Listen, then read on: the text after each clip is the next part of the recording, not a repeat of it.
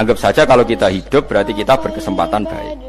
Kalau kita mati, anggap saja kita sudah tidak bisa bu buruk. Sehingga mati kita pasti baik. Mana bener wong wong ulama ono bajingan begudal mati. Saya ge mayat niki, wonge menang kabeh. Saya ge menang kabeh. Ayo muni saya, saya, dia bah saya bah. Bareng dong gremeng saya apa nih jari kiai ini, yo saya.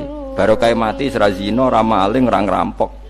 Nah di ini jauh gak saya mereka iso maling, iso Berarti mati dari saya tadi elek.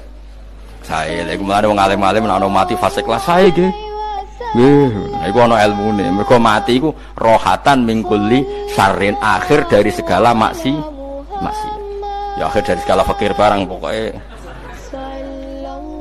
Jadi Nabi itu ngajarkan kita itu ilmu itu simpel ya. Anggap saja lah hidup itu.